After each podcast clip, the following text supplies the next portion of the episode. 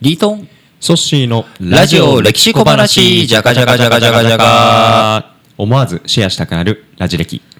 今日は、えー過去のですね歴史上の有名人偉人を取り上げていきたいと思うんですけれどもソッシー毎日本気出してます？本気出します。本気出してます？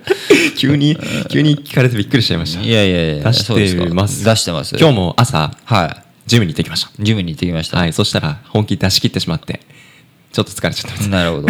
えソッシーにとっては筋トレが本気なんですか？いや筋トレだけじゃないですけどそれがあやりたいことなんですか？僕ですか？は僕はやっぱラジオをもっとですね。ラジオをもっと。うんあのこの魅力を伝えていく、いなるほど、うん、これをミッションに。ミッションに。はい。それはもう本気出し切ってる。これは出し出し切ってるって何ですかね？難しいですよね。難しいですね。なかなかだからやっぱり本気って何なんだろうって考えていくと、例えば本気で人生楽しんでますっていう時にこう例えば筋トレをやりましたとかまあなんか一つ分かりやすいじゃないですか。わかりやすいです。分かりやすいんですけどでもそれって本気なのか？でなんだろう、うん。例えばねあのアスリートが、うん。ほそれは本気出したらいいと思うんですよ。でもこう人それぞれやっぱ本気出す場所っていろいろ使い分けなければいけないし、であといつってのも結構大切でいつ常に本気出し続けたらダメなわけですよ。もう体力も体力もたないです。だから飛行機のパイロットは大体休むことが仕事なんですよね。あの飛行機乗ってる間も。か乗ってる間も乗ってる間も要はい何かあった時にうん余裕を持ってやらなきゃいけないのですごくリラックスするっていうことが大切なんですよ。で集中しなきゃいけないのは着陸あうん。ごめんなさい。離陸と着陸これが大体事故が起きるのって離陸と着陸離陸直後だったり着陸直前着陸後だったりっていうところなのでこれはまだ7分とかっても言われているので、ここはすごく集中しなきゃいけないし。あとはやっぱ気流が荒れるっていうのが予測されるような場所とかそういったところにどういうふうに集中を持っていくのか。だからいつやるの今でしょってそれは常に今じゃないわけですよ。やっぱりどこが今なのか、うん。本当に本気出さなきゃいけない場所ってどこなんだろうっていうこと。をそういうことですね。でこれはなかなか一人じゃ気づけないんですよね。で東ローマ帝国っていうところにユスティニアヌスっていうはい。有名な皇帝がいて、ユスティニアヌス大抵大きいうん。皇帝と言われるような偉大な人がいてこの人はローマ法大全っていうようなそれまでのローマの法律ってもうポンポンポンポンポンっていっぱい法律出てるんだけど体系化されたものがないと。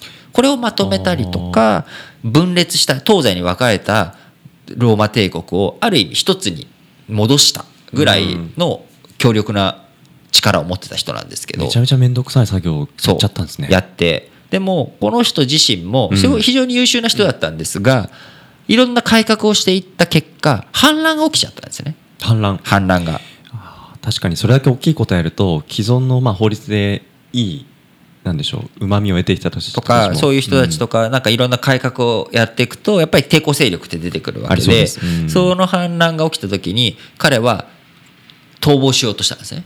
逃げようとし逃げようとした。これは一回逃げようと。はあ。思ったところその妻であるテオドラ。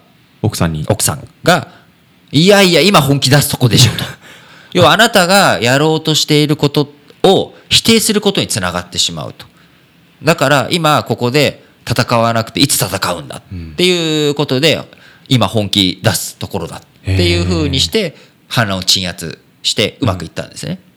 まあだからこれいろいろまあものの見方はあって結果論だっていうような人もいたりとかするんですけどでも結果そこで本気出して鎮圧に乗り出したからこそその後の改革がスムーズにいったりとかでこれはやっぱり冷静に考え一回引いて立て直してっていうのもありだよね。うん。でみんなが考えてるところにいやいやいやと逃亡したらどうなるのと。